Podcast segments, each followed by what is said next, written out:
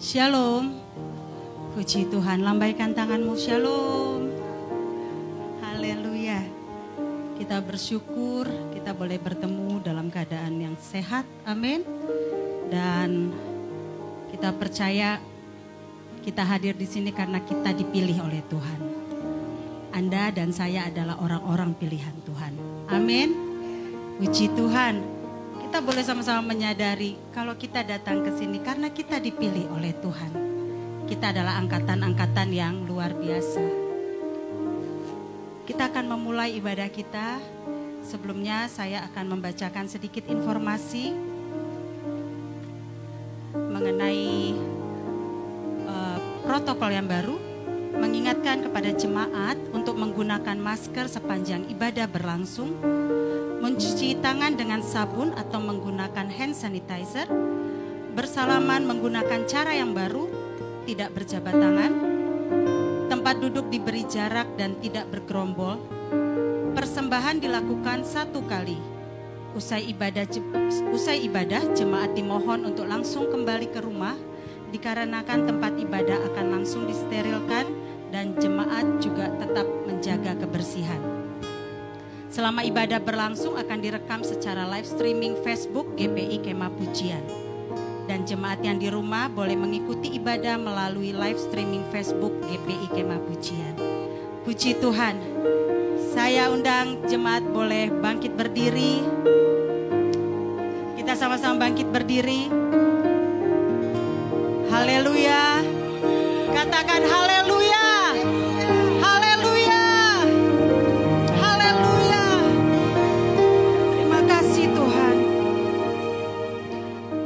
Kami saat ini Tuhan berada di sini adalah karena Engkau memilih kami. Kadang pikiran kami tidak tidak mampu menyelami apa yang Kau rencanakan dalam hidup kami. Tapi kami bersyukur Tuhan. Kami bersyukur saat ini Tuhan. Apa pun yang kami lewati, sebesar apa pun badai yang kami hadapi saat-saat yang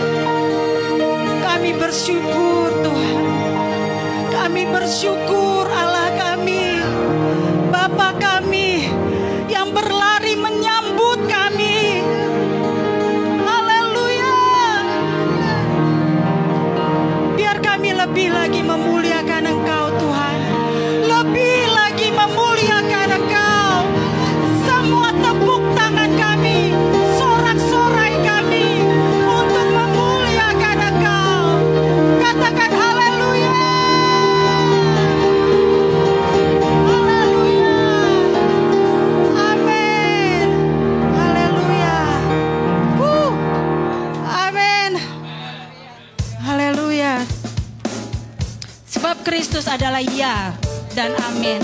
Amin. Bagi semua janji Allah,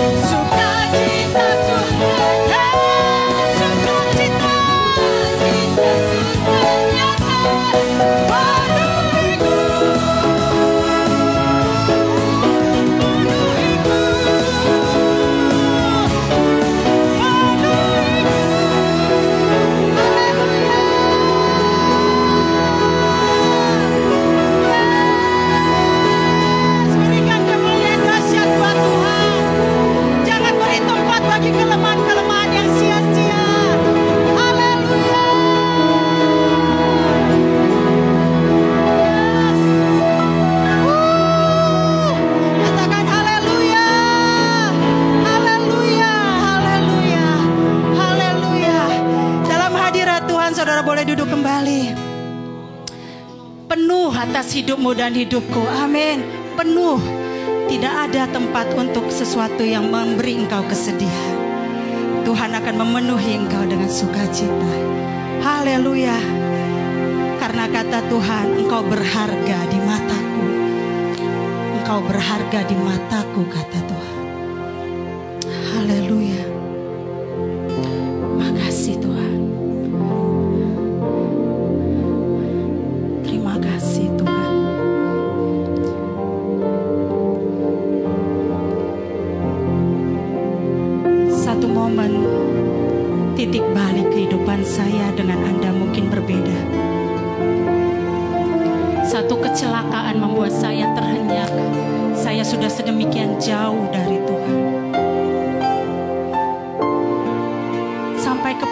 keputusan dalam ketidakmengertian saya, saya putuskan sendiri. Saat ini saya mengingat semua itu. Tuhan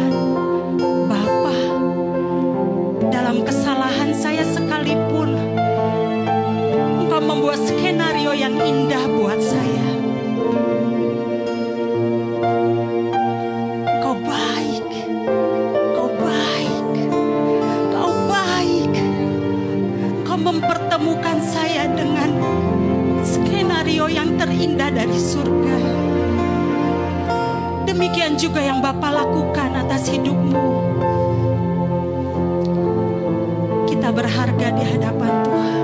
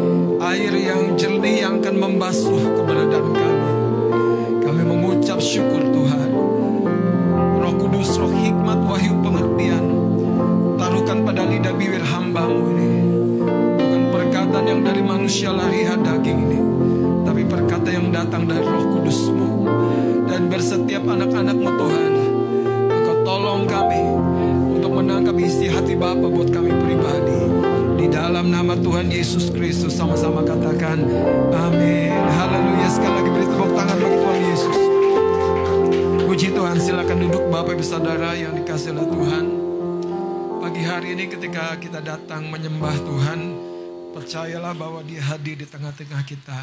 Amin. Dan kehadirannya selalu ingin melakukan yang terbaik untuk engkau dan saya. Melakukan yang terbaik untuk engkau dan saya. Dan karena itu saudara kita harus memiliki satu keberanian percaya. Satu keberanian percaya untuk menghampiri dia Kenapa saudara? Pada prinsipnya kalau kita kembali kepada Lukas pasal ke-15, dia Bapak yang sangat baik, dia Bapak yang menantikan engkau dan saya. Tetapi yang memutuskan apakah kita akan mengalami blessingnya, apakah kita akan mengalami kemurahannya, apakah kita akan mengalami semua kebaikannya itu adalah engkau dan saya sendiri ketika kita datang kepadanya. Nah judul renungan kita pada pagi hari ini alami belas kasihan Bapak. Lukas pasal yang ke-15 mari kita akan lihat dari ayat yang ke-18. Lukas pasal yang ke-15 ayat yang ke-18. Sampai ayat yang ke-20. Mari kita akan baca bersama-sama Lukas pasal 15 ayat 18. 2, 3. Aku akan bangkit. Sudah dapat? Lukas 15 ayat 18 sampai 20 kita baca bersama-sama 2 3. Aku akan bangkit dan pergi kepada Bapakku dan berkata kepadanya, Bapa, aku telah berdosa terhadap sorga dan terhadap Bapa. Aku tidak layak lagi disebutkan anak Bapa. Jadikanlah aku sebagai salah seorang upahan Bapa. Maka bangkitlah ia dan pergi kepada bapaknya. Ketika ia masih jauh, ayahnya telah melihatnya. Lalu tergeraklah hatinya oleh belas kasihan. Ayahnya itu berlari mendapatkan dia lalu merangkul. Saudara kalau kita baca Alkitab itu unik sekali kadang-kadang. Coba lihat ayat 20, ada yang berbeda nggak yang Anda temukan? Alkitab bahasa Indonesia memakai dua kata yang berbeda, Bapak dan Ayah. Dan menurut Bapak Ibu Saudara, Kenapa? Sekalipun saya tidak mengerti banyak tentang bahasa Alkitab secara utuh, tapi saya percaya ada makna yang dituangkan dalam bahasa aslinya tentang kata Bapa. Kata Bapa atau Aba, Bapa, itu memiliki sebuah penekanan yang lebih dalam, lebih dari sekedar sesosok figur yang bertanggung jawab atas sebuah keluarga lebih dari sekedar sesosok figur yang bertanggung jawab atas anak-anaknya. Kata Bapak itu memiliki sebuah makna atau kedekatan yang lebih intim dari sekedar tanggung jawab, otoritas yang dimiliki oleh seorang ayah, seorang bapak. Saya akan baca ayat 20-nya.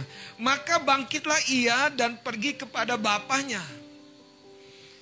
Ketika ia masih jauh ayahnya telah melihatnya. Lalu tergeraklah hatinya oleh belas kasihan. Ayahnya itu apa? Berlari. Mendapatkan dia lalu merangkul dan mencium dia. Saudara, dari catatan singkat Alkitab saja kita menemukan betapa karibnya, betapa dekatnya sang bapa kepada anaknya ini yang bungsu. Sekalipun dalam cerita ini kita sudah berkali-kali baca si bungsu tidak layak mendapat sebuah kasih dan penerimaan menurut sisi manusiawi. Kenapa? Karena dia telah melakukan sebuah tindakan yang menurut konteks pada umumnya sesuatu yang tidak menyenangkan. Datang kepada bapaknya masih hidup dan minta bagian dan minta warisan, menjual semuanya dan pergi ke negeri yang jauh berfoya-foya dan setelah habis semuanya datang kembali kepada bapaknya. Kira-kira mau ngapain? Mau minta bagian lagi. mau minta bagian lagi. Kita nggak tahu persisnya, tapi ayat ini berkata dia kembali kepada bapaknya. Dia kembali kepada bapaknya. Saudara, apa yang tinggal di memorimu tentang sosok figur yang namanya Bapa? Apa yang tertinggal di, di memori kita? Apakah Anda pernah dihajar pakai rotan? Apakah Anda pernah diikat, saudara, di pasungan? Hah? Ada, saudara. Ada sosok figur bapak yang keras sekali. Yang kalau dia marah dia buka gespernya dan kebetulan dia marinir dan itu dan itu mendarat gesper itu saudara langsung meninggalkan jejak-jejak yang kekal. Bukan hanya di fisik tapi di hati saudara. Saya berjumpa dan berbincang-bincang dengan seorang wanita pemudi kepahitan sekali dengan ayahnya.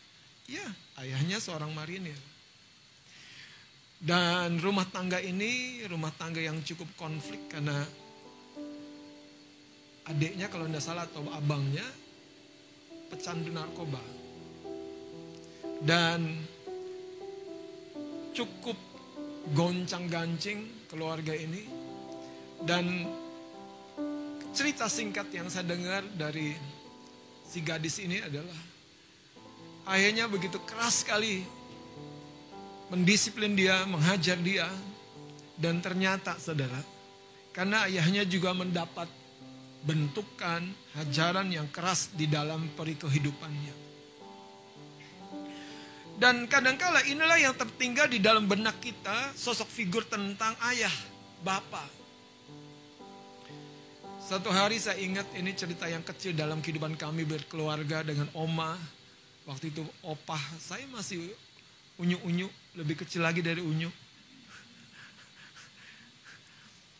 ya mungkin uh, tiga tahun lebih besar dari Allah. Kira-kira segitu, papa pulang bawa mie goreng. Dan kami kerebutan saudara semua mie goreng yang digelar itu digelar saudara dengan bungkusnya dan kami anak-anaknya tahu sendiri kan kalau enam orang kan siapa cepat dia dapat kan? Siapa cepat dia dapat. Dan setelah kami makan minyak papa kami cuma makan apa? Acarnya bawang-bawangnya. Dan itu yang membuat sampai hari ini saya suka sekali dengan acar dan bawang-bawang rebus itu. Sampai hari ini, saya kalau ketemu yang namanya acar itu, bawang yang bulat-bulat, saya kunyah, saya makan, saudara. Kenapa? Karena memori itu tertinggal jauh di kedalaman hati saya. Iya. Mamanya yang bayarnya. Saudara, ya ya itu kan itu kan masa-masa perjuangan ya, masa-masa perjuangan satu bungkus dibagi enam ya. Ya kira-kira gimana dapat apalah. Tapi yang saya mau ceritakan saudara, apa yang tertinggal itu selalu memproduksi sikap, tanggapan, respon kepada kehidupan ini. Saudara, bukan sekedar tertinggal acarnya saudara di mulut saya, di hati saya. Itu tertinggal pengabdian dan pengorbanan seorang ayah. Keikhlasan seorang ayah. Kalau acarnya doang, saudara, saudara, mungkin kita bisa tukar eh, cari acar di mana-mana. Tapi yang ternyata yang tertinggal jauh lebih dalam, yaitu kasih, pengorbanan, keikhlasan. Saya mau mau jujur, saudara. Di Di dalam kehidupan kita, kita tidak selalu bisa melakukan yang baik yang kita tahu. Tidak selalu. Seringkali keterpaksaan, keterdesakan kita harus bertindak keras kepada anak-anak kita. Dan setelahnya kita menyesal. Saya pernah begitu kepada anak saya. Setelahnya saya susah hati sepanjang hari. Di jalan susah, di kantor susah, mau pulang susah. Cuman satu, saya keras sama anak saya. Dan akhirnya saya sadar, saya nggak perlu itu kalau dia sudah bisa memahami. Saya bisa bertukar pikiran. Akhirnya sekian waktu bertumbuh, ya sudah. Saya nggak perlu jurus kata orang lima jawatan. Mendarat di pahanya saudara. Kenapa? Karena lama-lama dia kebal saudara. Sudah nggak berasa lagi tangan saya. Oh, nggak berasa. Tapi kalau diberkati dia baru berasa. Makasih Pak. Baru lembut gitu. Itulah anak. Ajaib. Ya. Haleluya. Nah coba lihat cerita ini. Ayat yang ke-18. Aku akan bangkit dan pergi kepada Bapakku. Ini sebuah statement yang dalam saudara. Aku akan bangkit dan pergi kepada Bapakku. Sang anak punya memori bagaimana dia dikasihi itu yang memotivasi dalam keterpurukannya dia bangkit dan kembali kepada bapaknya yang sudah dia, dia abaikan, dia tolak, dia lupakan, dia tinggalkan rumahnya, saudara. Aku akan bangkit dan pergi kepada Bapakku. Ini pernyataan yang intim, yang dekat sekali. Dan ini yang sebetulnya kita perlukan hari-hari ini. Kekasih-kekasih Tuhan. Ini waktunya engkau dan saya mengalami sepenuhnya keberadaanmu, identitasmu sebagai anak Allah. Anak raja. Dia yang telah bangkit dari kematian untuk memberikan kemenangannya bagi engkau dan saya yang percaya kepadanya. Cuman masalahnya seperti sebuah cerita saudara. Banyak kita itu menganggap segala sesuatu harusnya otomatis. Harusnya Tuhan tahu dong. Harusnya Tuhan menjawab dong. Harusnya Tuhan mencukupkan dong. Kan Tuhan mengerti saudara. Satu kali ada seorang datang ke tempat tukang cukur dan dia masuk ke dalam potong rambut saudara sambil ngobrol tukang potong rambut ini tidak percaya kepada Tuhan alias dia ateis. Dia bilang di mana-mana penderitaan, di mana-mana perang, di mana-mana kesusahan, di mana Tuhan? Yang pada waktu itu datang potong rambut seorang yang percaya kepada Tuhan Yesus. Sekian waktu lewat, saudara selesai potong rambut, dia mau keluar, sang bapak yang percaya kepada Tuhan itu melihat di seberang jalan ada seorang pemuda yang tertidur di pinggir jalan, rambutnya gimbal, tidak terurus, kotor, lusuh pakaiannya, jelek, dekil, kumel, hidup lagi. di seberang jalan itu. Waktu dia mau keluar pintu nggak jadi keluar, dia masuk lagi ke dalam. Dia bilang gini, Pak, saya tahu sekarang Tuhan ada Tuhan selalu melihat kita. Si, si tukang cukur yang tidak percaya kepada Tuhan bilang begini, mana buktinya? Mari Pak saya tunjukkan, dia ajak keluar. Dia tunjukkan pemuda itu dengan rambut kotor gimbal dan tidak terurusnya sangat dekat dengan tukang potong rambut. Tetapi rambutnya tidak terurus. Rambutnya kotor panjang. Sederhana karena dia tidak datang ke tukang cukur, tukang potong rambut ini. Banyak anak Tuhan, banyak orang Kristen, masalahnya sederhana karena kita tidak datang kepada Dia. Kita tidak mengambil waktu untuk menghampiri Dia dengan dekat. Perkataan Alkitab yang berkata aku akan bangkit dan pergi kepada Bapakku itu bermakna sebuah keintiman. Dihajar, dihajar deh gitu saudara. Anda tahu kalau orang udah ngomong gitu? Karena dia percaya, pokoknya Aku pengen datang.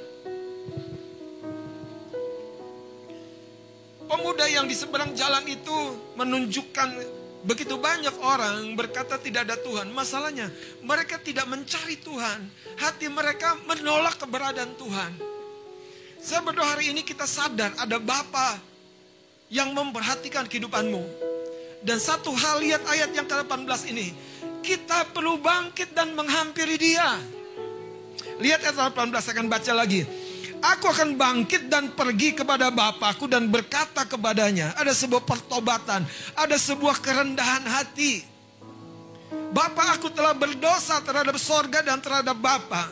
Ayat 19. Dia sendiri berkata aku tidak layak lagi disebutkan anak Bapak. Sekalipun iya aku punya memori begitu dekat dengan engkau Bapak. Tapi sekarang aku tidak layak lagi disebutkan anak Bapak. Sang anak sudah menyadari kegagalannya, kesalahannya. Tapi lihat ayat yang ke-19 dan berikutnya. Dia berkata begini, jadikanlah aku sebagai salah seorang upahan Bapa. Maka bangkitlah ia dan pergi kepada Bapaknya. Ketika ia masih jauh, saudara. Ketika ia masih jauh, artinya sang bapa memiliki mata, mata tertuju kepada jalan di mana anak ini meninggalkan rumahnya. Ketika masih jauh, dilihatnya sang anak ini datang menghampiri. Apa yang terjadi? Coba perhatikan, kita baca sama-sama, dua tiga. Lalu tergeraklah hatinya oleh belas kasihan. Nah ini saudara, ini kuncinya. Engkau dan saya memiliki Bapa yang maha baik, penyayang, pengasih, penyedia. Cuman kalau kita hanya harap-harap cemas, tapi tidak datang dengan segenap hati, berharap, bergantung penuh kepada Tuhan dalam iman, kita tidak akan mengalaminya. Tidak, saudara. Tidak ada yang otomatis dalam hidup ini.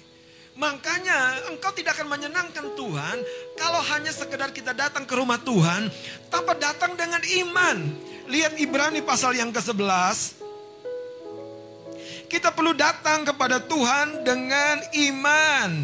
Haleluya, amin. Kita baca ayat yang ke-6 Ibrani 11, ayat yang ke-6 kita baca 23. Tetapi tanpa iman tidak mungkin orang berkenan kepada Allah.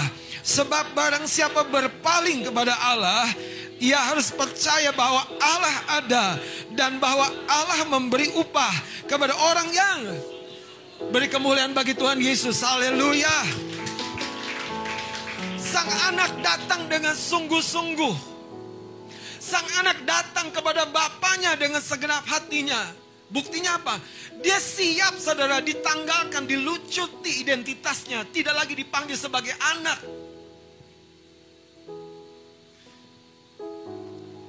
Ayat ini berkata tanpa iman. Karena itu pada pagi hari ini saya akan sampaikan tiga hal paling tidak yang sederhana. Bagaimana kita bisa mengalami, bisa mengalami belas kasihan Bapa. Sudah kita lihat cerita ini, ketika dia dekat dengan rumah bapaknya, satu dua langkah dia keluar dari tikungan dan kelihatan di ujung jalan oleh bapaknya. Bapaknya tidak tinggal diam tapi berlari menghampiri dan memeluk memeluk. Memeluk.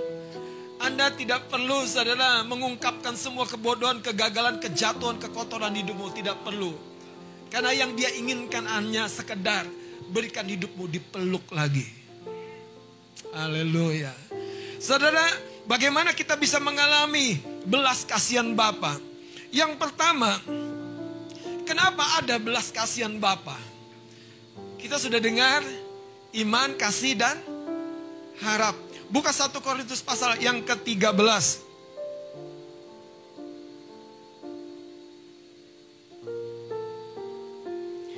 Satu Korintus 13 ayat 13. Demikianlah tinggal ketiga hal ini, yaitu iman, pengharapan, dan kasih. Dan yang paling besar dan yang paling utama yang paling center di hatinya Bapa. Itu apa? Kasih, belas kasihan. Saudara, dia Allah yang maha kudus, malah maha suci dan sempurna. Tetapi di balik semuanya itu, di, di kedalaman hatinya, kalau Anda search, Anda cari, Anda akan mendapatkan hati yang saudara tidak membangkit-bangkit dari kesalahan dan kegagalan kita. Dia hanya berkata, anakku, come, anakku, come. Dia akan peluk engkau dan ambil semua rasa tidak layak hidup kita. Haleluya. Ini sebabnya saudara, kalau hari Senin, hari Selasa, kita masih menjalani hidup yang tidak layak terdakwa, saya mau kasih tahu, Anda belum mengalami perjumpaan sepenuhnya dengan Bapa yang mampu memeluk engkau. Dia mampu memeluk kita. Cerita ini membuktikan masih jauh saja dia lari, dia peluk saudara. Ingat, sang anak bekerja sebagai tukang penjaga ternak babi. Mau makan tidak ada, artinya sudah begitu kurus. Saya pikir saudara tidak ada lagi harta. Hanya sepotong baju yang mungkin sekian hari tidak diganti. Mendampingi saudara kawanan ternak babi itu. Haleluya. Dan ketika kembali saudara. Aroma dari kandang itu masih ada. Ini yang menarik dari Tuhan Yesus. Haleluya. Kembali kepada Lukas pasal 15. Saya akan tunjukkan apa yang Tuhan taruhkan di hati saya. Lukas pasal yang ke-15 tadi. Kenapa muncul cerita ini? Lihat ayat yang pertama saudara. Lukas pasal 15 ayat yang pertama. Perumpamaan tentang domba yang hilang. Ayat yang pertama perhatikan. Para pemungut cukai dan orang-orang berdosa. Biasanya apa? datang Pak kepada Yesus untuk apa? Mendengarkan dia. Ayat duanya, maka bersungut-sungguhlah orang-orang Farisi dan ahli-ahli Taurat katanya. Ia menerima orang-orang berdosa dan makan bersama-sama dengan dia. Nah setelah kisah komplain orang Farisi dan ahli Taurat ini, muncullah tiga perumpamaan itu. Yesus mau menegaskan betapa berharganya engkau dan saya sekalipun kita telah jatuh, rusak dan hancur. Betapa bernilainya. Kebernilaianmu bukan karena apa yang kau lakukan di rumah Tuhan, di gereja. Bukan karena daftar hadirmu penuh. Bukan karena kolektamu, bahkan persembahanmu tidak pernah kurang. Bukan. Tapi keberhargaanmu karena ada darah yang mahal. Yang sudah menebus dan mengangkat engkau dari dosa. Dan menjadikan engkau sempurna, kudus, sekalipun engkau belum berbuah belum bekerja, belum melakukan ketaatan. Kenapa? Kekudusan dan kebenaranmu itu seperti jubah diberikan oleh Yesus, dikenakan. Persis seperti cerita anak yang bungsu yang kembali kepada bapaknya. Dikenakan, bukan diupayakan. Saudara tahu, Yesus ketika di, di, dikeluhkan oleh ahli-ahli orang Farisi ini, muncul saudara, yang di kedalaman itu saudara apa? Kasih. Iman, kasih dan harap. Sayangnya saudara, banyak orang Kristen hanya menegaskan hukum dan aturan. Akibatnya ada ketidakseimbangan yang terjadi. Orang bisa melayani, orang bisa bekerja. Tapi kehilangan yang paling utama, yang paling center di hati Tuhan. Yaitu kasih. Apakah hari ini kita melayani hanya sebatas rutinitas jadwal. Atau engkau dan saya menjadi pribadi-pribadi yang mengasihi Tuhan. Saudara gereja Efesus telah kehilangan yang utama. Mari saya tunjukkan. Wahyu pasal yang kedua.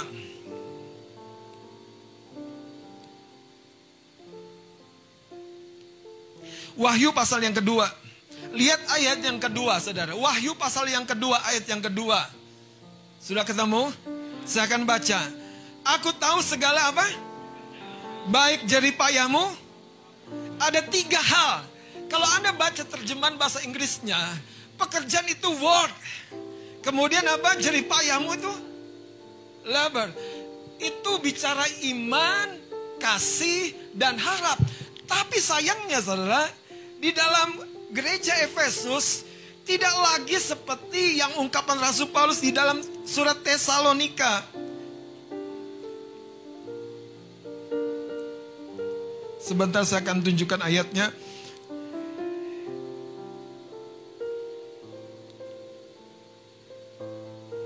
Karena ini yang sebetulnya harusnya muncul di hidup kita, saudara.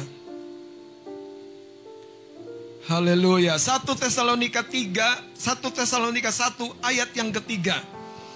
Jadi wahyu pasal yang kedua, gereja Efesus begitu giat, begitu semangat, tapi kehilangan esensi dari keaktifannya, saudara. Saya akan baca Wahyu pasal 3, eh sorry, 1 Tesalonika 1 ayat yang ketiga. Sebab kami selalu mengingat apa? Jadi kerjakan apa yang kau percaya. Jangan sekedar bekerja, bekerja, bekerja, bekerja. Itu esensinya saudara. Gereja Efesus telah bekerja. Tuhan tahu, aku tahu pekerjaanmu. Tapi Tuhan ingin lihat pekerjaan iman. Jadi engkau bukan sekedar melakukan sesuatu, tapi melakukan sesuatu yang kau percayai saudara. Dan ingat Ibrani 11 tadi berkata itu menyenangkan hati Tuhan. Lihat yang berikutnya. Kemudian apa? Usaha. Usaha. Usaha kasihmu. Ini saudara yang tadi di Wahyu pasal yang kedua. Kita berjerih payah, berjerih lelah. Tapi kalau tidak ada kasih, kita akan segera saudara kehilangan, kering, kosong, drop, jatuh. Dan di sana setan tinggal tunggu waktu tembak kita, tembak engkau dan saya yang kehilangan tiga esensi ini. Yang ketiga, ketekunan bukan sekedar pengharapan, bukan sekedar ketekunan, tapi ketekunan pengharapan. Gereja Efesus sudah kehilangan ini. Dan yang paling center, yang paling utama adalah apa? Kasih. Katakan kasih. Saudara, bagaimana kita mengalami belas kasihan Bapak? Yang pertama, kita harus tanggalkan pengertian yang salah. Kembali ke Lukas pasal yang ke-15.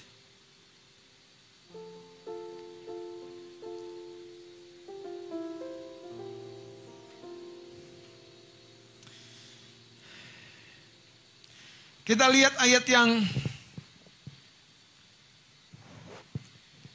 ke-27. Ketika kakaknya si bungsu, si sulung ini datang, bertanya kepada seorang hamba di rumahnya, ini jawabnya, jawab hamba itu ayat 27. Adikmu telah kembali dan ayahmu telah menyembeli anak lembut tambun karena ia mendapatnya kembali dengan sehat. Maka marahlah anak sulung itu dan ia tidak mau masuk. Lalu ayahnya keluar dan berbicara dengan dia. Tetapi ia menjawab ayahnya. Katanya, telah bertahun-tahun aku apa? Jadi kalau masalah lembut tambun, jangan tukar dengan pelayanan. Aku udah pelayanan, aku udah melayani Bapak. Kok aku nggak pernah dapat lembut tambun? Dapatnya cowok tambun.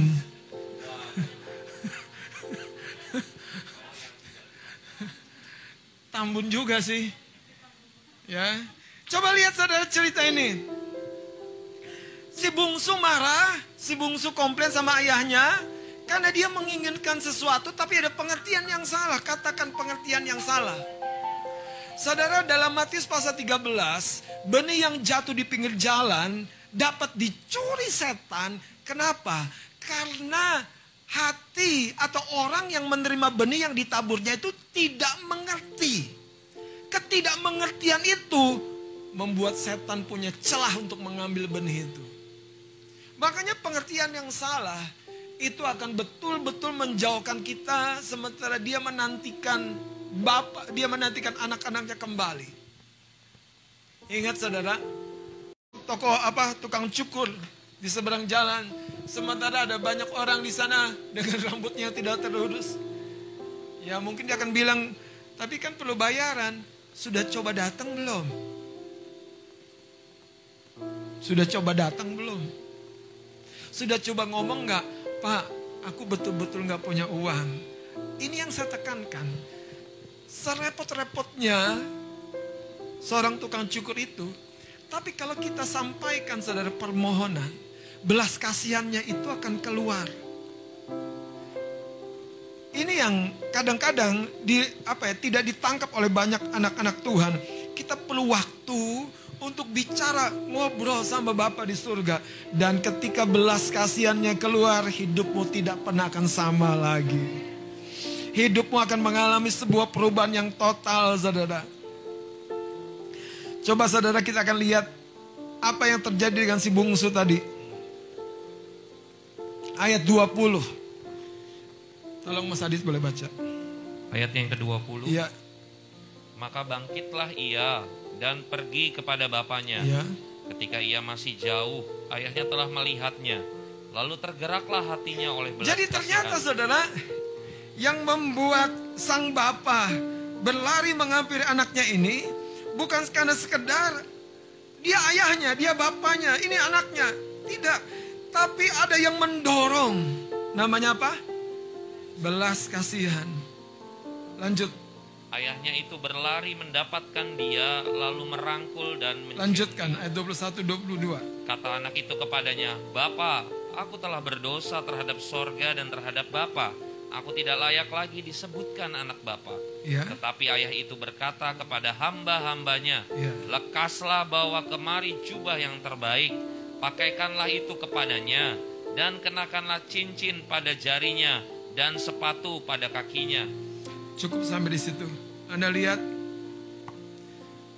saudara, kalau kita datang dengan apa adanya, mengaku dengan jujur, berbalik dari sikap yang salah, bertobat, kita akan mengalami belas kasihan Tuhan, mengalami campur tangan Tuhan, mengalami pembelaan Tuhan.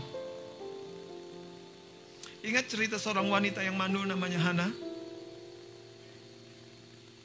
Menikah dengan seorang pria namanya Elkana di Israel pada waktu itu masih dimungkinkan, dibolehkan. Dan Hana adalah istri pertama. Penina istri kedua. Istri kedua telah melahirkan sekian anak. Dan itu apa? Menyampaikan apa? Masalahnya di siapa? Di Hana. Bukan di sang suami Elkana.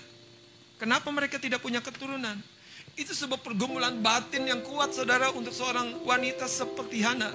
Tapi cerita itu saudara mengisahkan Hana mengambil keputusan datang, datang, berdoa sembahyang, bicara, mengum, apa, menumpahkan hatinya sampai di titik yang terakhir apa yang diminta oleh Hana. Kita kita lihat ayat ini saudara 1 Samuel.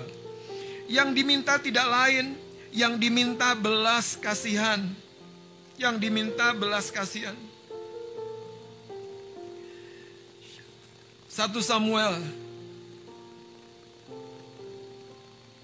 ayat 1 Samuel 1 ayat yang ke-18 tolong Mas Adit baca. Iya, Sesudah itu berkatalah perempuan itu, biarlah biarlah hambamu ini mendapat belas biarlah kasihan hambamu ini mendapat belas kasihan. Kalau belas kasihan Tuhan tergerak, dia Tuhan. Kalau belas kasihan Pak Jokowi tergerak, dia RI 1. Dia mampu, saudara, dia sanggup.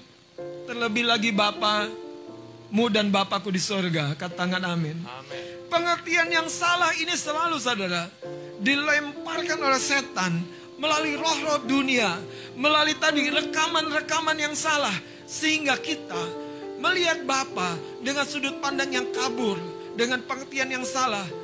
Dengarkan saya. Kita sudah mulai berkata begini, hidupku sepertinya tidak akan mengalami perubahan. Hidupku sepertinya tidak akan mengalami kebaikan. Kenapa? Karena kau berpikir Tuhanmu, Bapamu di surga berhenti berkarya, berhenti bertindak. Tapi sebaliknya dia sedang menantikan anak-anaknya mencari wajahnya. Amin. Yang kedua, bagaimana kita bisa mengalami belas kasihan Bapa? Hidup dalam iman, bukan dalam hukum agamawi.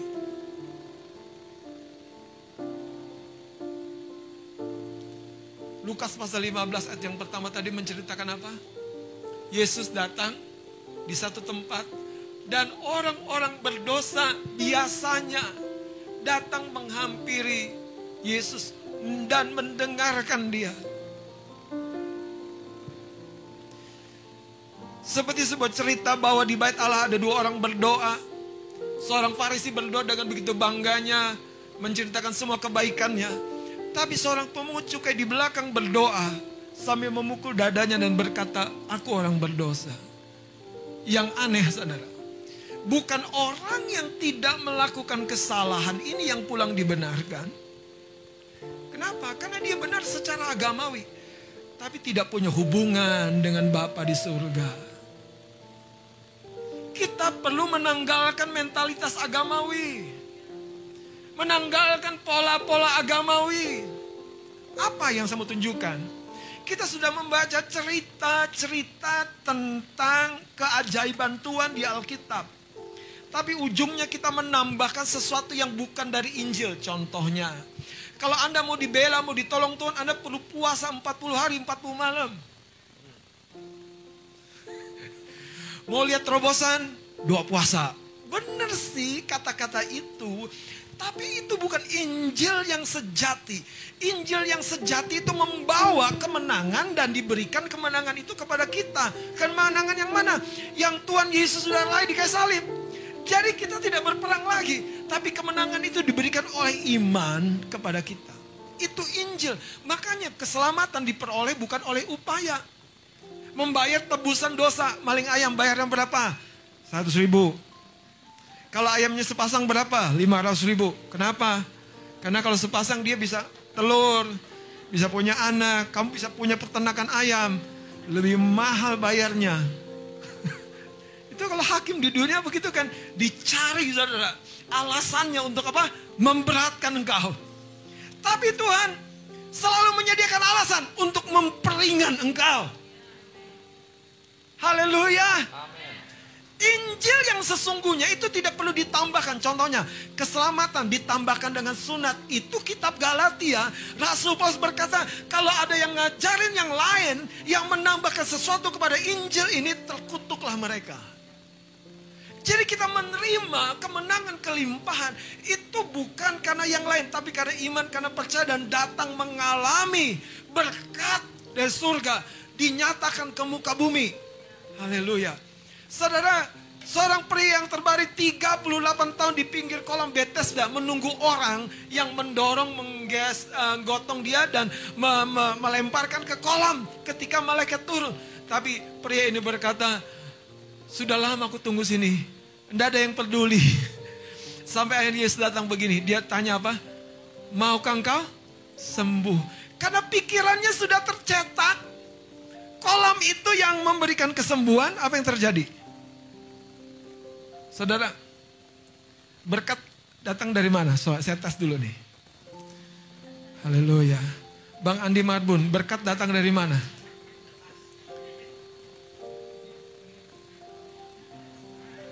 Dari mana? Dari bekerja. Dari mana? Berkat datang dari Tuhan melalui pekerjaan.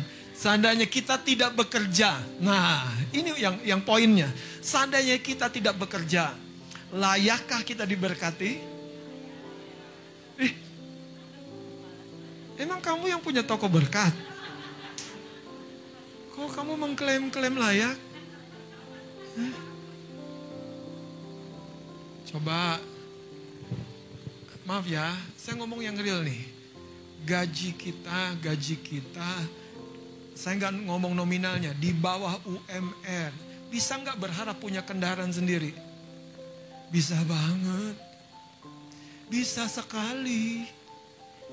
Apalagi waktu Anda doa Tuhan berikan aku mobil. Aku bawa jiwa-jiwa ke rumah Tuhan. Wih Tuhan langsung dek. Tuhan aku mau jiwa, bawa jiwa-jiwa. Dia akan bilang, nak kamu minta saya dan aku kasih metro mini.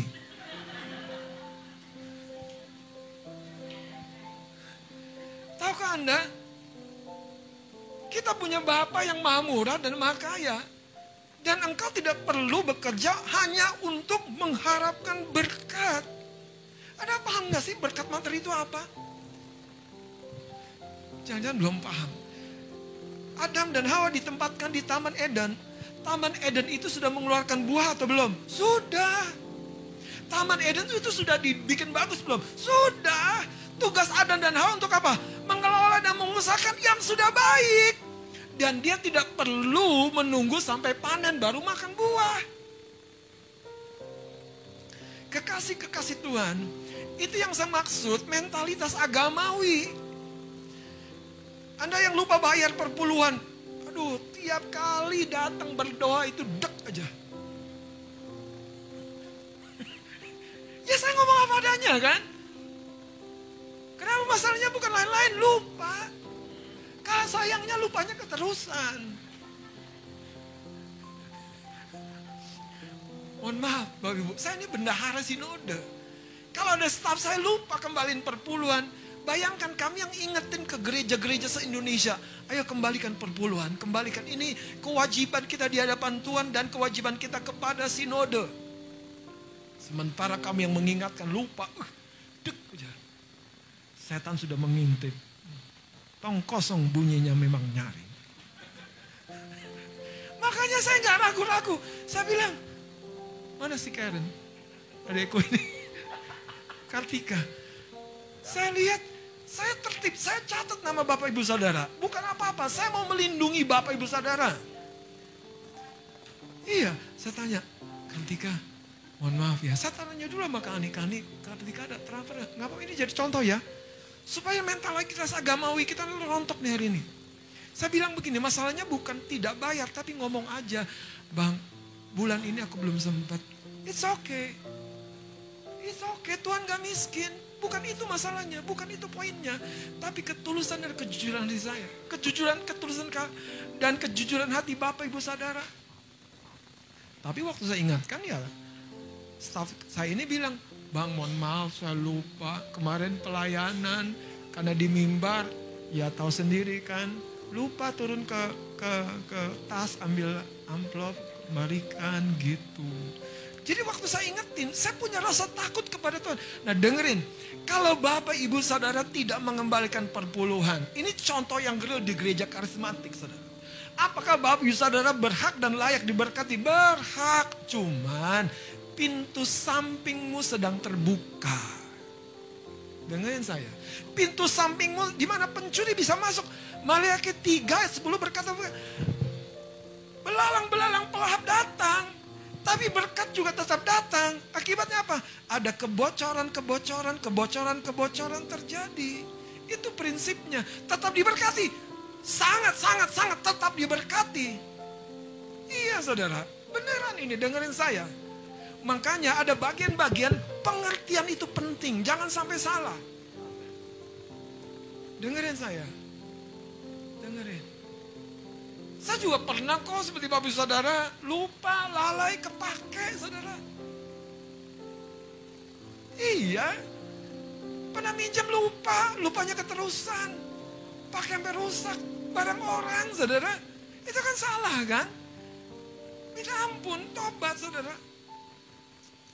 Prinsipnya apa? Seperti si bungsu datang dengan pengertian yang benar, hampiri Bapak di surga. Yang kedua saudara tadi dikatakan, lepaskan mentalitas agama, katakan amin.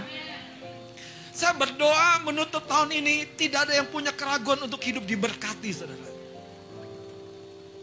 Tidak ada yang punya keraguan saudara, dengerin saya. Kalau Bapak bisa saudara punya anak lima, tidak mungkin Tuhan memberkati Anda cukup untuk beli nasi putih doang, nggak mungkin. Dia pasti memberkati Anda untuk mencukupi lima itu sampai bahkan lulus kuliah semuanya. Haleluya. Masalahnya sederhana. Saya suka kepada mentalitas orang Batak. Lebih baik tambah ban daripada meminta. Tapi nggak boleh yang satu. Lebih baik mencopot daripada meminta. Itu nggak boleh.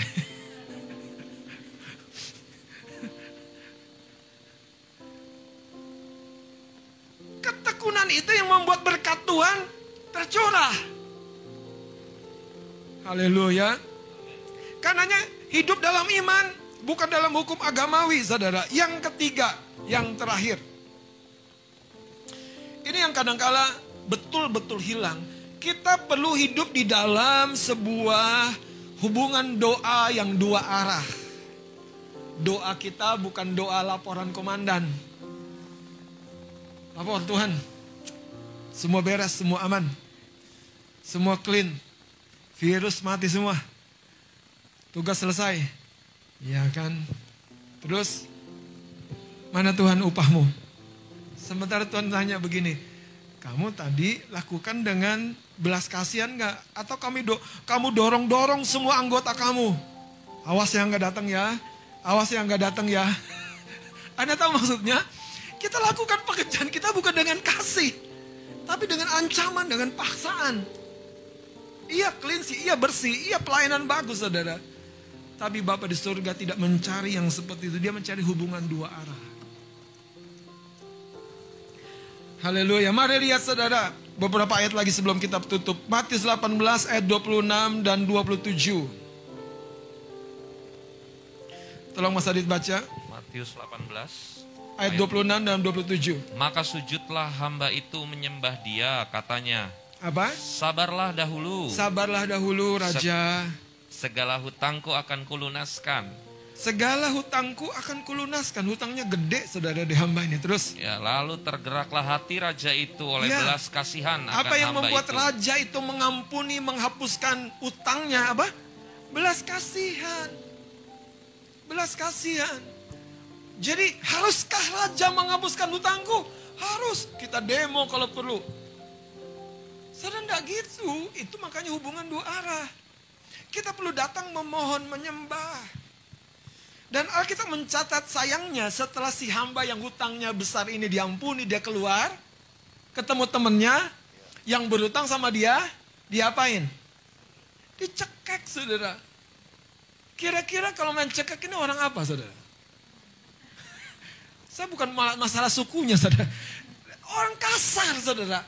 Hatinya tuh nggak insaf. Udah ditolong, nolong yang lebih kecil nggak mau. Udah diampuni, ngampuni yang lebih ringan nggak mau saudara. Nggak ada hubungan dua arah. Saya dengan saya. Kalau engkau dikasihi, kasihlah sesamamu. Seperti engkau mengasihi, seperti engkau dikasihi. Dua arah saudara, dua arah. Biarlah Tuhan memakai tangan kita untuk menolong orang lain. Seperti orang lain dipakai oleh Tuhan untuk menolong hidup kita. Lihat 2 Korintus 1 ayat yang ketiga tolong lagi Mas Adit baca. 2 Korintus 1 ayat yang ketiga. Hmm. Terpujilah Allah, Bapa Tuhan kita Yesus Kristus, Ya, Bapa yang penuh belas kasihan dan Allah sumber segala penghiburan, ya. Yang menghibur kami dalam segala penderitaan kami, sehingga kami sanggup menghibur mereka yang berada dalam bermacam-macam Wow. penderitaan dengan Anda penghiburan. Rasul Paulus dalam kesesakannya, tapi keyakinannya kepada Allah dan Bapa di surga yang penuh belas kasihan, penuh penghiburan, itu menyanggupkan dia menghibur orang lain. Itu yang menarik tentang hubungan dua arah. Saudara, mari kita alami belas kasihan Tuhan. Mari kita diangkat tinggi oleh Tuhan. Mari kita dibela oleh Tuhan dalam segala perkara kita. Dan mari kita tutup 2020 ini dalam kemenangan. Amin. Bersihkan hati kita dari pola-pola agamawi. Jadi pribadi yang Tuhan ampun Tuhan. Aku lalai. Tolong aku Tuhan. Datang kepada Tuhan dengan hati yang terbuka jujur.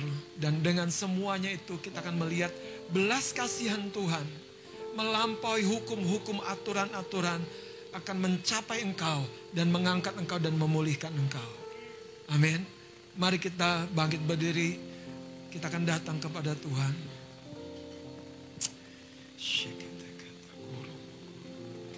Amin.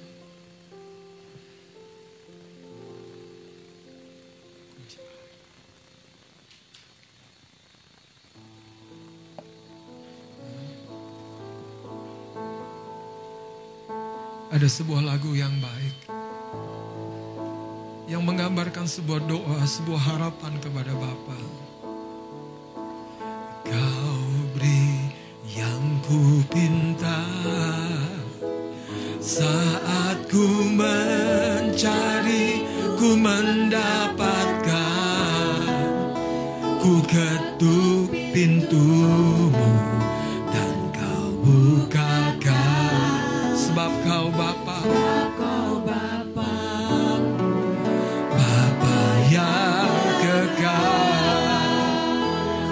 Takkan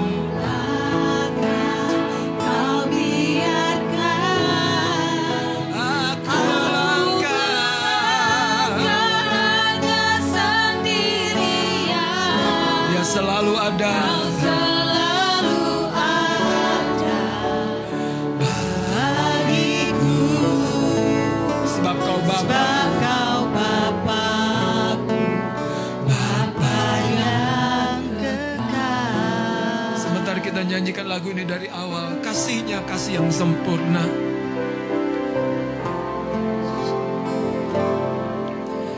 Kasih yang sempurna.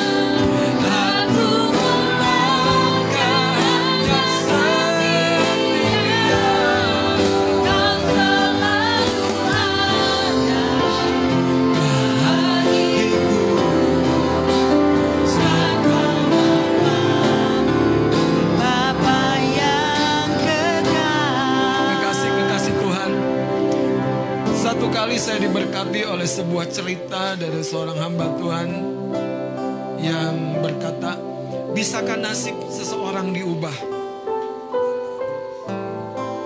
Ada sebuah kisah di Alkitab tentang kota Niniwe Kota yang jahat Kota yang rusak Kota yang sudah di ujung penghukuman Kota yang hendak dibinasakan oleh Tuhan dan Tuhan memanggil Yunus untuk menyampaikan pesannya ke kota ini.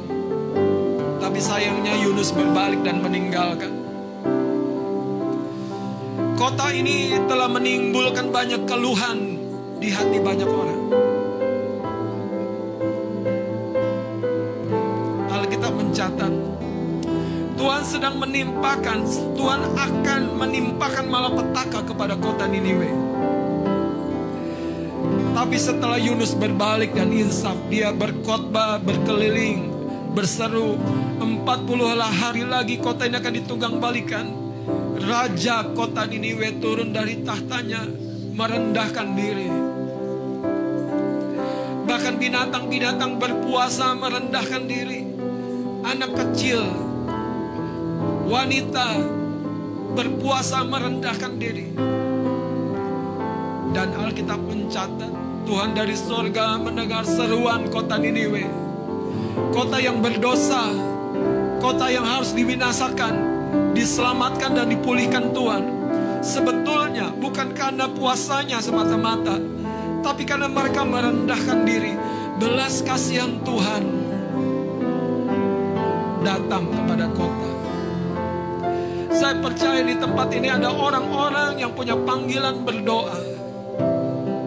Dan Tuhan taruhkan belas kasihan untuk menyentuh belas kasihan hati Bapa, belas kasihan hati Tuhan, sehingga ada keselamatan atas keluargamu, ada keselamatan atas orang tuamu, ada keselamatan atas adik kakakmu, ada keselamatan atas lebih banyak orang.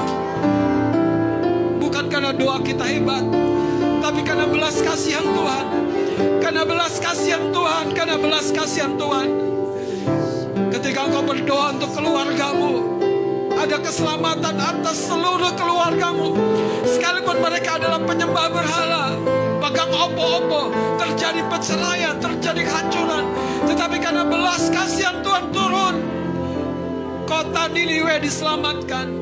Anak-anak Tuhan, kalau engkau merasa sudah cukup, belas kasihani keluargamu, belas kasihani ayah, ibumu, adik kakakmu, datanglah berdoa. Maka kita akan melihat kasih Tuhan mengalir. Sebab dia menjawab. Sebab dia bertindak. Mari angkat kembali lagu ini. Kasih yang sempurna. Haleluya. kasih yang sempurna kelak ku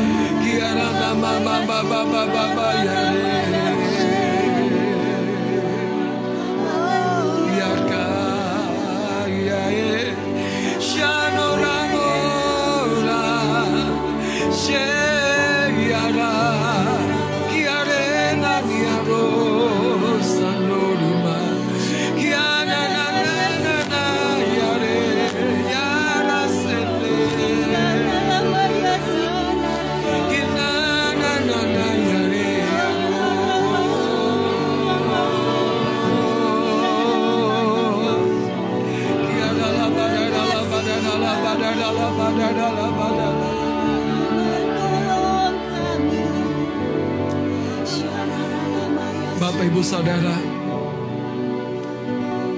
kadangkala kita menyimpan sesuatu unek-unek dan kita kadang-kadang tidak berani apa adanya jujur kepada manusia. Tapi seharusnya tidak demikian kepada Bapa di surga.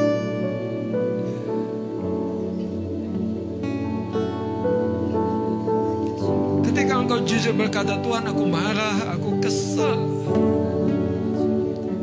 Tuhan akan mengangkat rasa marahmu dan menyembuhkanmu.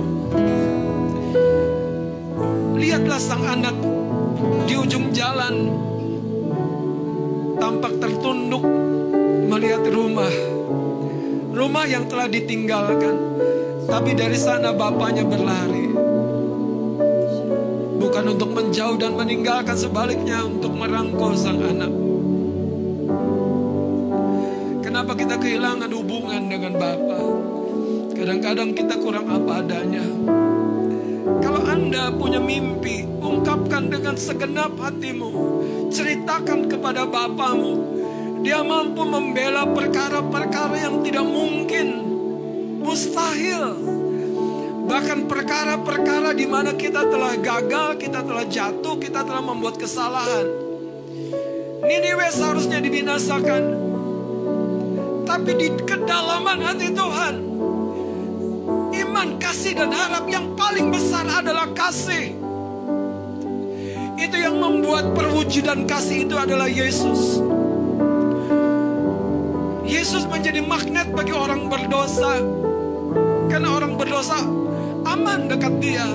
Bukan dekat dengan orang-orang dengan rupa agamawi. Dengan jubah yang panjang. Jubah sembahyang yang panjang.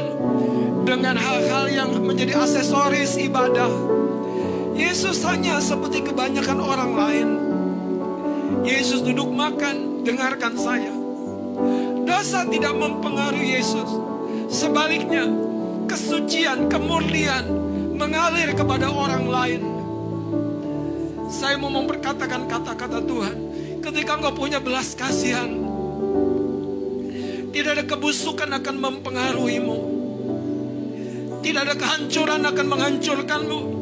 Kalau kau punya belas kasihan, sebaliknya dari hatimu akan mengalir hadirat Allah. Akan mengalir, akan mengalir kesembuhan. Akan mengalir pemulihan. Akan mengalir peluk kasih erat Bapa kepada berdosa. Jangan takut. Kalau kau punya belas kasihan, kau tidak mungkin ditinggalkan Bapa. Karena kau sedang menjadi representasi tahta Allah di muka bumi. Rabotakan dena matakan dana makarana masikire debe.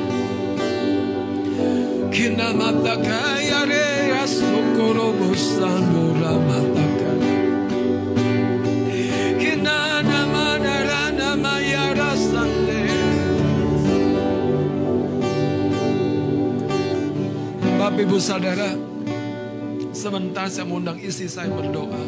Boleh maju ke depan isi saya, Ibu Gembala. Bapak Ibu Saudara tetap di tempatmu.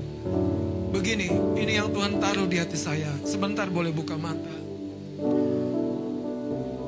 Kami melewati banyak keadaan-keadaan di mana kami menemukan hidup kami kami telah hambur-hamburkan. Saya sebe- sebetulnya seharusnya lebih maksimal dari yang sekarang. Seharusnya lebih maksimal, lebih berbuah lebat dari yang sekarang. Ada beberapa kemudahan saya tidak ada buah, kosong, bahkan hanya kedagingan.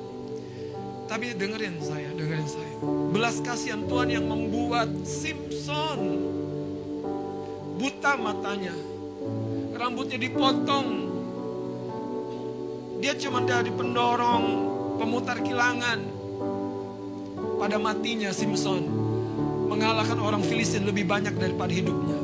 Tuhan mampu memakai hidup kita yang sekarang. Sekalipun kita sudah lanjut usia, rasanya kekuatan kita tidak seberapa. Tapi tetap berbuah lebat. Tetap berbuah lebat. Bahkan menghasilkan hal-hal yang baru. Istri saya punya cerita. Nanti dia yang cerita secara singkat.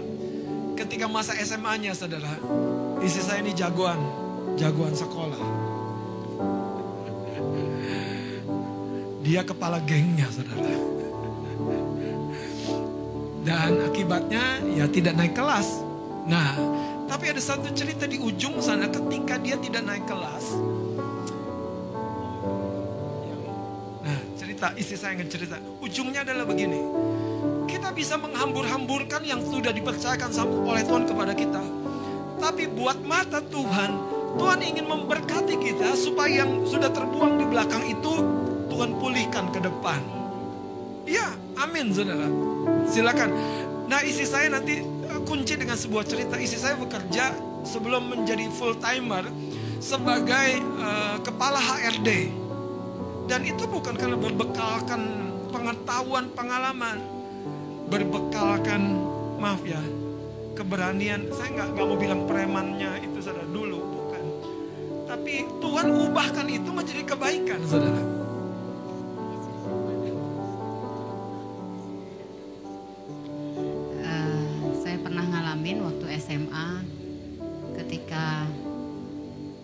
Masalah di keluarga dan saya rasa eh, kecewa. Waktu itu ada situasi tertentu yang menurut saya agak memalukan bagi keluarga kami. Itu yang membuat saya ketika kelas 2 SMA saya seperti orang yang cari pelarian. Sekalipun saya udah ada di persekutuan, saya mulai waktu saya masuk siang ada yang masuk pagi jadi saya kalau saya masuk siang ketemu teman saya yang pagi datang mereka pulang saya udah sampai gerbang sekolah saya ikut pulang lagi saya seperti cari pelarian dan saya dari eh, sekian persen yang harus dipenuhi untuk absen saya gagal memenuhi di kriteria absen. Jadi absen saya nggak bisa dipertahankan untuk saya bisa naik kelas. Bukan sekedar nilai tapi kehadiran saya sudah minim sekali. Saya nggak naik kelas bukan jadi ketawa-ketawa. Ada rasa malu juga. Sekalipun rasa cuek kayak mau menunjukkan bahwa saya bisa nggak peduli juga dengan yang kayak gini. Tapi ada satu orang om saya yang begitu mengasihi saya. Adik papa saya ini dia panggil saya itu yang nggak pernah saya lupa dia kasih saya uang dia bilang begini "Eh, Inang aku yakin kok kau nggak akan begini sebenarnya. Ada yang nggak kau ceritakan sama aku. Di waktu saya nggak naik kelas, ada satu orang yang kasih saya uang banyak banget. Dia amplopin dan dia bilang gini, urus semua sekolahmu Inang ya. Lanjutkan, aku yakin kau pasti akan berhasil. Om saya itu yang saya nggak pernah lupa sampai hari ini. Di tengah kegagalan saya justru dia yang menguatkan saya dan menceritakan tentang masa depan saya. Dia nggak marah sama sekali. Padahal dia terkenal orang yang galak. Seluruh keluarga takut sama dia. Tapi dia panggil saya, saya ingat dia kasih saya uang yang waktu saya SMA tuh nggak nggak pernah kebayang akan dapat uang di amplop gede gitu. Seorang direktur kasih duit sama saya. Itu yang membuat saya waktu tadi firman disampaikan saya ingat itu.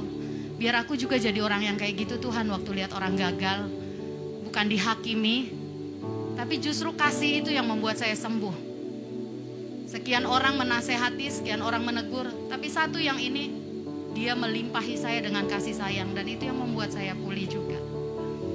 Dan dalam anugerah Tuhan kalaupun sebelum saya akhirnya full timer ini saya jadi diberi Tuhan kepercayaan di HRD saya juga bersyukur saya melihat Bapak yang memulihkan hidup saya.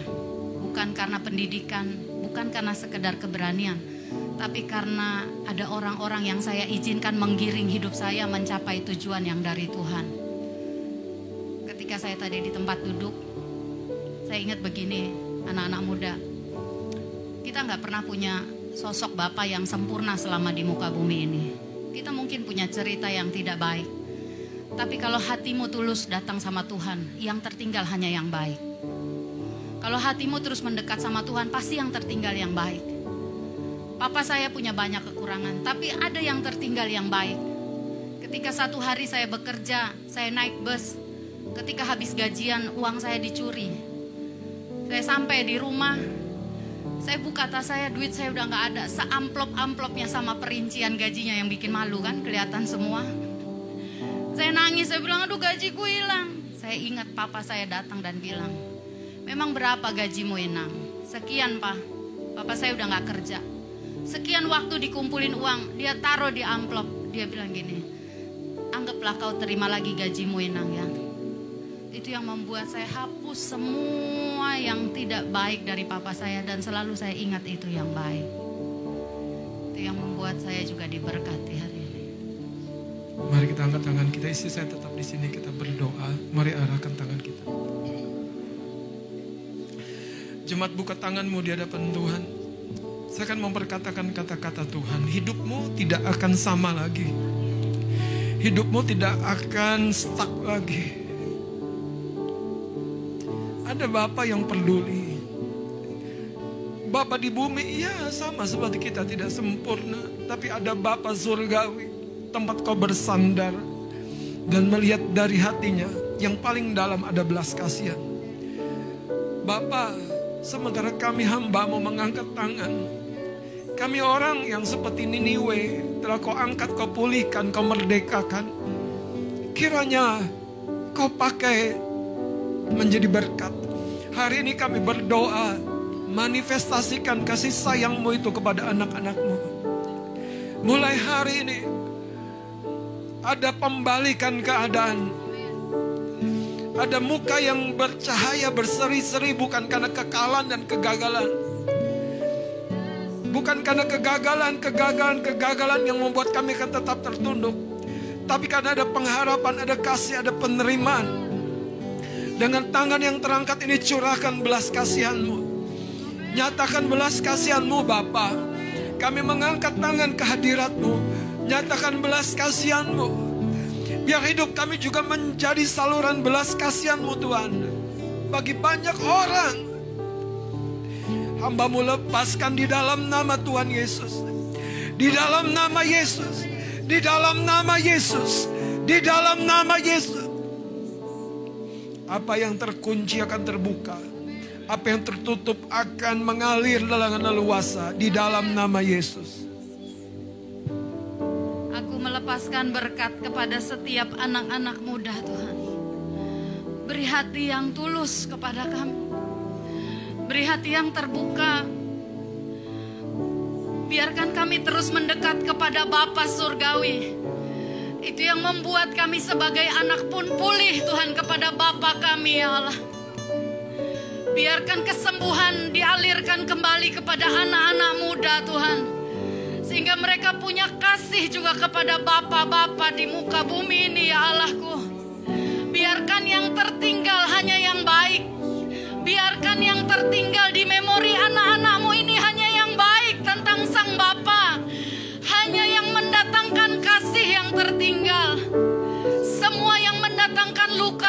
dibasuh di hadirat Tuhan. Dibasuh di hadirat Tuhan, dibasuh di hadirat Tuhan. Di dalam nama Yesus, di dalam nama Yesus. Mari taruh tangan kananmu di hatimu, ikuti doa saya. Terima kasih Bapa. Kami mengucap syukur. Hari ini kami mengerti ada belas kasihanmu yang tersedia bagi kami. Hari ini kami mau datang, meraih dan mengalaminya. Semua Tuhan yang akan membawa hidup kami lebih dari pemenang. Kami mengucap syukur di dalam nama Yesus. Beri tepuk tangan bagi Tuhan. Haleluya. Sama-sama katakan amin.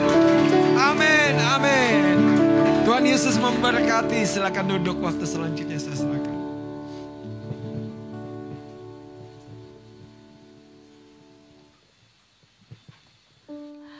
Haleluya. Saudara diberkati, amin.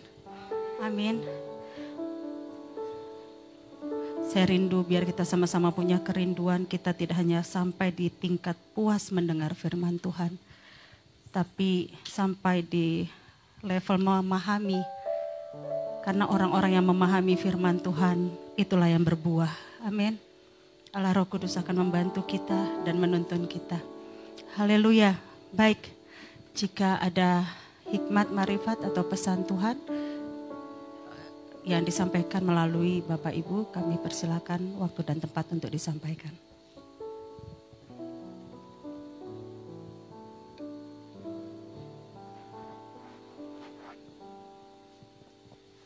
Puji nama Tuhan, saudara saya akan sampaikan apa yang Tuhan percayakan kepada saya. Yang pertama adalah pada waktu kita menyembah, menaikkan angkat pujian sebelum firman Tuhan, saya tidak mengerti kenapa Tuhan sampaikan satu kalimat yang sangat jelas saya saya dapatkan. Tuhan berkata seperti suara Bapa kepada kita sebagai anaknya, aku tidak mencari pola, aku tidak mencari model, aku tidak mencari cara bagaimana engkau bisa datang mengasihi aku. Tapi pada saat firmannya dibukakan, saya dapatkan satu penjelasan. Allah berbicara dengan sangat jelas, ini waktu pelipat gandaan. Ini waktu pencurahan berkat dan anugerah Tuhan. Bukan pola, bukan cara, tapi Allah melihat ketulusan hati kita dan kepercayaan hati kita saat datang kepada Bapa. Itu yang pertama. Yang kedua, saya dibukakan satu pesan Tuhan untuk Bapak di belakang saudara Hagai. Saya melihat beliau sedang duduk dan di hadapannya seperti sebuah kotak. Saya pertama kali tidak mengerti kotak itu tentang kotak apa. Tapi kemudian Tuhan berbicara, kotak itu sebuah kotak berharga yang di dalamnya ada banyak harta, benda. Seperti kotak harta karun seperti itu. Tapi Bapak ini melihat dengan bingung bagaimana membuka kotak ini. Bagaimana bisa tahu isinya. Tapi kemudian di penglihatan yang kedua saya melihat beliau sedang duduk di lantai seperti seorang anak kecil dan saya melihat sosok pribadi yang mengajarkan beliau untuk membangun seperti rumah-rumahan seperti itu. Kotak, puzzle, ataupun Lego yang membangun sebuah rumah. Tuhan berkata melalui pesan Tuhan ini, Tuhan tahu apa yang kau doakan, apa yang kau inginkan, apa yang kau rindukan, seperti isi kotak itu bukan untuk dirimu, tapi untuk orang-orang yang kau doakan. Hari ini Tuhan berkata, dia Allah Bapa yang baik akan mengajari engkau. Seperti pribadi yang mendampingi anak kecil ini membangun sebuah rumah. Engkau akan melihat cara Bapa mendampingimu dan engkau akan lihat Bapa yang tahu kerinduan hatimu untuk banyak orang diselamatkan. Bapa yang akan mendampingi engkau menerima jawaban dari kerinduanmu. Tuhan Yesus memberkati. Puji Tuhan. Baik, jika ada lagi kami bersilakan. Haleluya. Biar kita sama-sama boleh merasakan dan menikmati kasih Bapa dan semua dalam hadirat Tuhan ada pemulihan. Amin. Ada pemulihan. Dan saya, saya percaya sepulang dari sini juga Tuhan tetap terus mengerjakan atas hidup kita. Haleluya. Baik. Saya akan membacakan pengumuman untuk sepanjang minggu ini kita boleh sama-sama saling memperhatikan.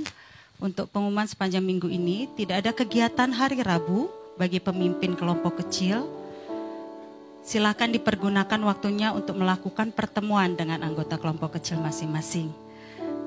Kemudian ada informasi dari gereja anak yang akan disampaikan oleh Kak Asih. Nah, ini dia Kak Asih. Silakan Kak Asih.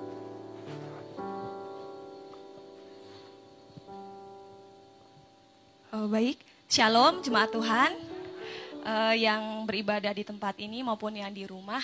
Eh, saya perwakilan dari gereja anak akan menginformasikan untuk kegiatan eh, akhir tahun khusus gereja anak. Kalau kita bersama-sama di Natal umum akan merayakan Natal di tanggal 13, kami dari gereja anak juga akan merayakan Natal khusus untuk anak-anak pada tanggal 5 Desember 2020. Puji nama Tuhan. Untuk tempatnya kita sepakati ada di sekretariat gereja Tanah Kusir untuk waktunya jam 8 pagi. Eh, untuk khusus anak-anak yang kelas balita sampai kelas besar, nanti ibadahnya di rumah masing-masing lewat live streaming Facebook. Untuk khusus yang kelas remaja kita akan hadir di sekretariat. Untuk eh, kuota yang hadir kita akan batasi karena mengingat kita masih harus jaga jarak. Baik, untuk informasi yang lebih detail- detailnya nanti kami akan informasikan lewat WhatsApp group. Terima kasih. Mari setiap jemaat Tuhan kita dukung untuk kegerakan gereja anak. Biarlah kita semua juga diberikan kesehatan, anak-anak, orang tua juga bisa mengikuti eh, perayaan Natal dengan sukacita. Terima kasih jemaat Tuhan, Tuhan Yesus memberkati. Beri kemuliaan, memberi semangat bagi guru-guru gereja sekolah minggu juga anak-anak kita. Haleluya. Berarti harus segera-segera bikin video nih ada PR. Jadi kita yang ingeting. Belum bikin video. Oke, baik. Kemudian ada pengumuman berikutnya eh, untuk dari Departemen Ibadah untuk minggu ketiga hari ini Eh, bulan depan bulan depan oke Eh, setiap minggu ketiga dibuka ruang kesaksian dimulai eh, bulan depan bagi yang bersaksi harap menghubungi Kak Ani oke kemudian ada satu pengumuman lagi. Kemarin hari Sabtu tanggal 14 Desember. Eh 14 November udah mau kepikiran Natal maaf Kak. Kepikiran Natalan udah Desember. Oke eh, 14 November 2020 sudah dilaksanakan gathering asyir dan penata ruang. Yeay, beri tepuk tangan. Di akan ditampilkan ya ini foto-fotonya beberapa foto-fotonya ini juga nah ini dia bersama Bapak Ibu Gembala dan ada souvenir yang menjadi bawa eh, ingat-ingatan untuk dibawa pulang Ya, ini CEO katanya, CEO dari Departemen Ibadah, da- Kak Ani. Nah, ini wajah-wajah ceria. Padahal ini masih belum makan loh. Tapi cerianya tetap terlihat ya. Ya, ya, saudara bisa lihat siapa yang ada di atas itu ya. Haleluya. Semua merasakan sukacita. Ini boleh tidak hanya kenyang dengan makanan tapi sukacita itu yang berkesan yang bernilai. Ada kesatuan hati dan kekompakan antara para asyir dan penata ruang. Oke, sudah ya. Ci Tuhan, yang boleh nanti mau lihat foto-fotonya lagi boleh hubungi Bang Andi Marbun. Ah, biar disebut namanya Bang Andi. Oke, itu saja. Sebentar lagi kita akan memberikan persembahan. Persembahan ini dilakukan satu kali bagi jemaat yang beribadah di rumah. Persembahan dapat ditransfer ke rekening bendahara atau dititip ke sekretariat gereja. Baik, kita akan sama-sama berdoa untuk persembahan kita.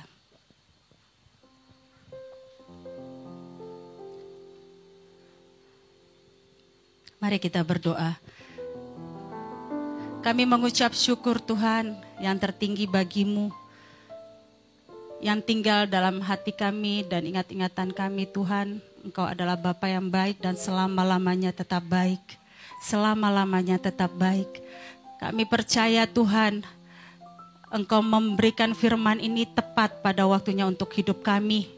Inilah hari yang kau jadikan bagi kami untuk menerima pemulihan atas kasih kepada Bapa kami dan kami percaya Tuhan saat ini pun ketika kami akan memberikan persembahan kami kami lakukan dengan mengasihi Bapa dengan hati yang penuh dengan mengasihi Bapa kami.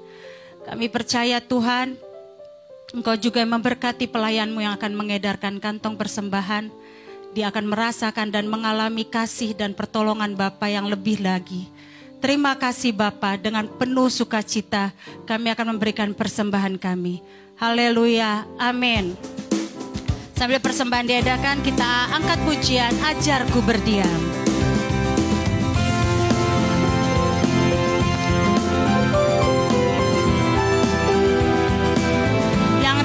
Memberikan persembahan Natal ataupun persembahan yang lain silakan maju untuk memberikan di kotak di depan. Tuhan Yesus memberkati. Ajarku berdiam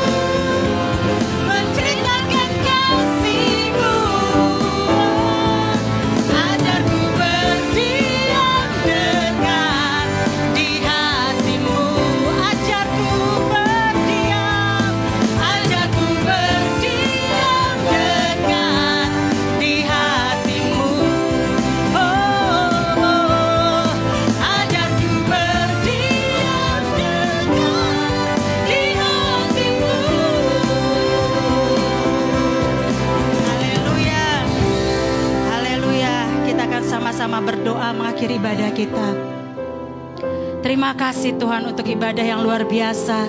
Hadiratmu Tuhan, hadiratmu sangat kuat hari ini. Kami bersyukur, kami bersyukur kami merasakan kerinduanmu dalam hidup kami. Terima kasih Tuhan. Terima kasih Bapa. Bangkitkan kekuatan dalam hati kami untuk datang di hadapanmu. Membangun Tuhan kembali hubungan yang lebih intim lagi dengan Engkau ya Bapa. Dan merasakan dalam hadiratmu kasihmu yang mengubah hidup kami. Kasihmu yang meneguhkan kami dan menyembuhkan kami. Terima kasih Tuhan. Saat ini ya Bapa kami akan sama-sama menaikkan doa kami untuk negara kami yang tercinta Indonesia. Tuhan beri hikmat, tuntunan, dan kewaspadaan, kejujuran, takut akan Tuhan bagi pemimpin-pemimpin di negeri ini. Biar damai sejahtera ada bagi Indonesia. Damai sejahtera limpah atas Indonesia. Di akhir-akhir tahun ini Tuhan ada kekuatanmu, kuasamu yang menjaga bangsa kami. Ada kekuatan dari kuasamu Tuhan yang mendatangkan ketenangan bagi bangsa kami. Sehingga kami boleh mengakhiri tahun ini Tuhan dalam damai sejahteramu. Adapun pilkada, adapun Tuhan dari cuaca yang mungkin musim hujan yang akan menutup akhir tahun ini, dari semuanya Tuhan, kami percaya Engkau yang mengubahkan menjadi kebaikan bagi bangsa kami. Terima kasih Tuhan. Kami juga berdoa untuk persiapan Natal umum maupun sekolah minggu. Biar engkau yang menguatkan dan memberi hikmat kepada setiap panitia. Bahkan kesatuan hati, saling membangun, saling menggandeng tangan satu dengan yang lain. Setiap yang terlibat mempersiapkannya dengan penuh ucapan syukur. Biar ini Tuhan kami lakukan untuk menyenangkan hati Tuhan bukan untuk memegahkan diri kami sendiri sehingga ada kuasamu, damaimu, sukacitamu yang terjadi atas Natal kami. Semua dipuaskan oleh kehadiranmu Tuhan oleh kasihmu. Terima kasih Bapa. Terima kasih Tuhan dari semuanya itu biar kami bisa menceritakan kebaikan Tuhan. Setiap nafas kami menceritakan dan mempresentasikan kasih Tuhan yang limpah dalam hidup kami. Haleluya. Haleluya. Haleluya.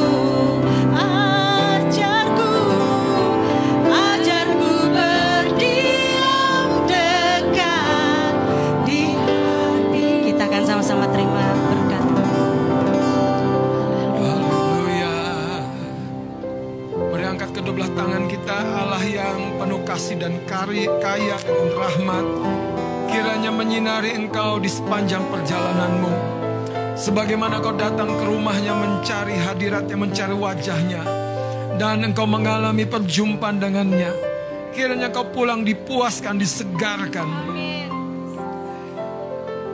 sehingga kau mengetahui bahwa ada sepasang mata yang selalu mengasihimu apa pun keberadaanmu. Kalau demikian kekasih-kekasih Tuhan angkat kedua tanganmu dan terimalah berkatnya. Kasih karunia dari Allah dan Bapa di dalam surga. Cinta kasih daripada Tuhan Yesus Kristus. Persekutuan serta pertolongan dari penghiburan kuasa roh kudus menyertai setiap kita yang percaya mulai pada hari ini sampai selama-lamanya Maranatha Yesus datang pada kali yang kedua menjemput kita yang percaya di dalam nama Tuhan Yesus Kristus dan semua kita yang diberkati katakan sama-sama amin amin amin Tuhan Yesus memberkati Selamat hari Minggu, Tuhan Yesus memberkati.